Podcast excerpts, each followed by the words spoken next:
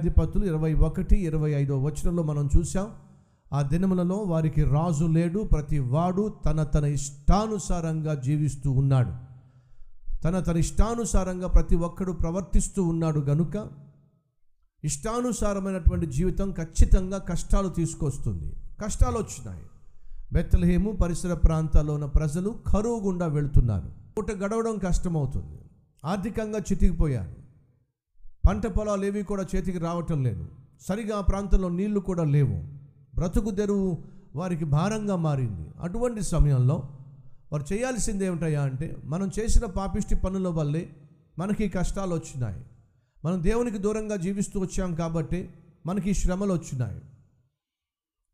మన శరీరము దేవుని ఆలయము అది మర్చిపోయి ఆ శరీరాన్ని అపవిత్రపరుచుకుంటూ వచ్చాం కాబట్టి దేవుడు మనల్ని శిక్షిస్తున్నాడు. అని తమ తప్పు తెలుసుకొని పశ్చాత్తాపడితే బాగుండేది. ఈరోజు మనలో ఎవరైనా ఏ కష్టం గుండైనా ఏ శ్రమ గుండైనా ఏ వ్యాధి బాధ గుండైనా ఏ ఒత్తిడి గుండైనా టెన్షన్ గుండైనా మీరు వెళ్తున్నట్లయితే మొదటిగా మీరు చేయాల్సింది దానికి కారణం ఏమిటో కనుక్కోవాలి. మన హృదయాలను మనం పరిశీలించుకోవాలి. దేవునికి ఆయాసకరమైనది ఏదైనా మనలో ఉందేమో? దేవునికి ఇష్టం లేనిది మనం ఏదైనా చేస్తున్నామేమో? వాక్యానికి విరుద్ధంగా మనం ప్రవర్తిస్తున్నామేమో అని మనల్ని మనం పరిశీలించుకొని మనలో లోపం కనిపించినట్లయితే దాన్ని ఒప్పుకొని విడిచిపెట్టినట్లయితే మనం కనికరించబడతాము దేవుడు కృప చూపిస్తాడు. అలా కాకుండా పాపంలోనే కొనసాగిన పాపిష్టి పనులు చేస్తూనే ముందుకు సాగిన దాని యొక్క పర్యవసానాన్ని అనుభవించక తప్పదు అనే సత్యం మర్చిపోవద్దని ప్రభుపేట మనం చేస్తున్నాను. ఆ ప్రాంతంలో ఉన్నవాడు ఇష్టానుసారంగా జీవించడం వల్ల కష్టాలు కొని తెచ్చుకున్నాను. తమ తప్పును ఒప్పుకొని విడిచిపెట్టినట్టయితే కనికరం పొందుకునేవారు.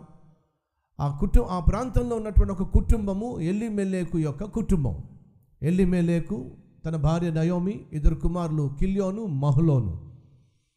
ఎల్లిమెల్లేకు ఇంటికి పెద్ద గనుక ఆ ఇంటి ఆత్మీయ జీవితము తన మీద ఆధారపడి ఉంది గనుక ఆ ఇంటి భవిష్యత్తు యొక్క బాధ్యత తను స్వీకరించాలి గనుక ఇంటికి పెద్దగా ఉన్నటువంటి తాను బాధ్యత బాధ్యతాయుతంగా వ్యవహరించవలసి ఉంది. మనం కష్టం గుండా వెళ్తున్నాం ఆర్థిక సమస్య గుండా వెళుతున్నాం. బ్రతకడం కష్టమైపోయింది. దీనంతటికీ కారణం ఏమిటంటే మనం దేవుణ్ణి మర్చిపోయాం. మన ఇష్టానుసారంగా మనం జీవిస్తున్నాం. కాబట్టి మనం కలిసి ప్రార్థన చేద్దాం. మనకున్న కష్టాన్ని ఈ శ్రమను మనం దేవునితో చెప్పుకుందాం. రండి మోకరిద్దాం అని తండ్రిగా అలాగే భర్తగా తన ఇంటి వారందరినీ కూడా ఒక చోటకు సమకూర్చి ప్రార్థన చేసి వారి జీవితాలను దేవునికి అంకితం చేస్తే బాగుండేది. సహోదరులు సహోదరులు దయచేసి వినండి. ప్రతిరోజు మన జీవితంలో ఒక పోరాటమే. ఎప్పుడు ఏ శోధన వస్తుందో తెలియదు ఎప్పుడు ఏ పరీక్ష వస్తుందో తెలియదు ఎప్పుడు ఏ పోరాటం గుండా వెళ్ళాల్సి వస్తుందో తెలియదు ఎప్పుడు ఏ సమస్య దాపరిస్తుందో తెలియదు ఈ ఆధ్యాత్మిక యాత్రలో ప్రతిరోజు ఏదో ఒక పోరాటం. ప్రతిరోజు మన జీవితంలో దేనికోసం ఆరాటం? ఈ పోరాటాల మధ్య ఆరాటాల మధ్య ఈ సమస్యల మధ్య ఈ ఇరుకు ఇబ్బందుల మధ్య వ్యాధి బాధల మధ్య మనం సతమతమైపోయి వాటితో సమాధి కాకుండా ఉండాలి అంటే మోకరించటమే ఒకే ఒక మార్గం. తండ్రిగా తల్లిగా భర్తగా భార్యగా నీ కుటుంబ సమస్యల గుండా వెళుతున్నప్పుడు నువ్వు చేయాల్సిన మొట్టమొదటి పన్నెండు తెలుసా? మోకరించటం. నీ బిడ్డల జీవితాలు సమస్యల గుండా శోధనల గుండా వెళుతున్నప్పుడు నువ్వు చేయగలిగింది చేయాల్సినట్టు తెలుసా? మోకరించటం.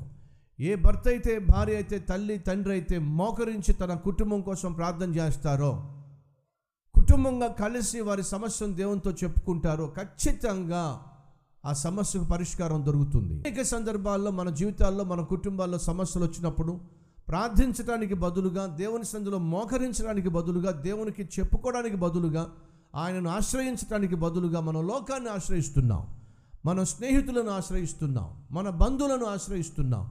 మనకున్న కష్టాలన్నింటినీ ఏకరువుగా లోకం అందరికీ చెప్పుకుంటున్నాం ఎవరైనా సహాయం చేస్తారేమో అని చెప్పి చేజాస్తున్నాం కానీ సహాయం చేసే దేవుడు నీ ఇంటిలోనే ఉన్నప్పుడు ఆయన్ని పట్టించుకోకుండా లోకం అంతా చుట్టేస్తున్నాం ఎంతవరకు అది సమంజసం ఒకసారి ఆలోచించండి. ఈరోజు సమస్యకు పరిష్కారం కావాలి అంటే నాలుగు గోడల మధ్య ఆ సమస్యకు పరిష్కారం ఉంది. ఎక్కడా? నేను ప్రకటిస్తున్న దేవుని సన్నిధిలో నువ్వు మోకరించినట్లయితే నీ సమస్యకు పరిష్కారం వస్తుంది. ఒక విషయం నన్ను చెప్పనివ్వండి.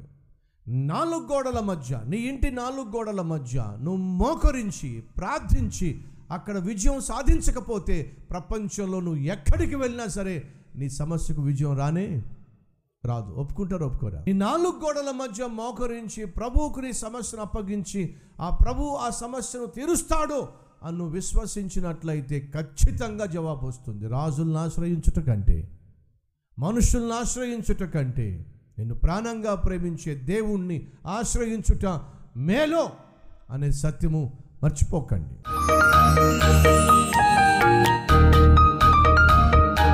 పరిశుద్ధుడు అయిన తండ్రి బహుసూటిగా స్పష్టంగా మాతో మాట్లాడాం విత్తబడిన ఈ వాక్యాన్ని ఫలింపచేసి ప్రతి ఒక్కరి జీవితాన్ని వాక్యానుసారంగా ఆత్మానుసారంగా మీరు మలచమని దీవించమని యేసు నామం పేరట వేడుకుంటున్నాము తండ్రి. ఆమెన్.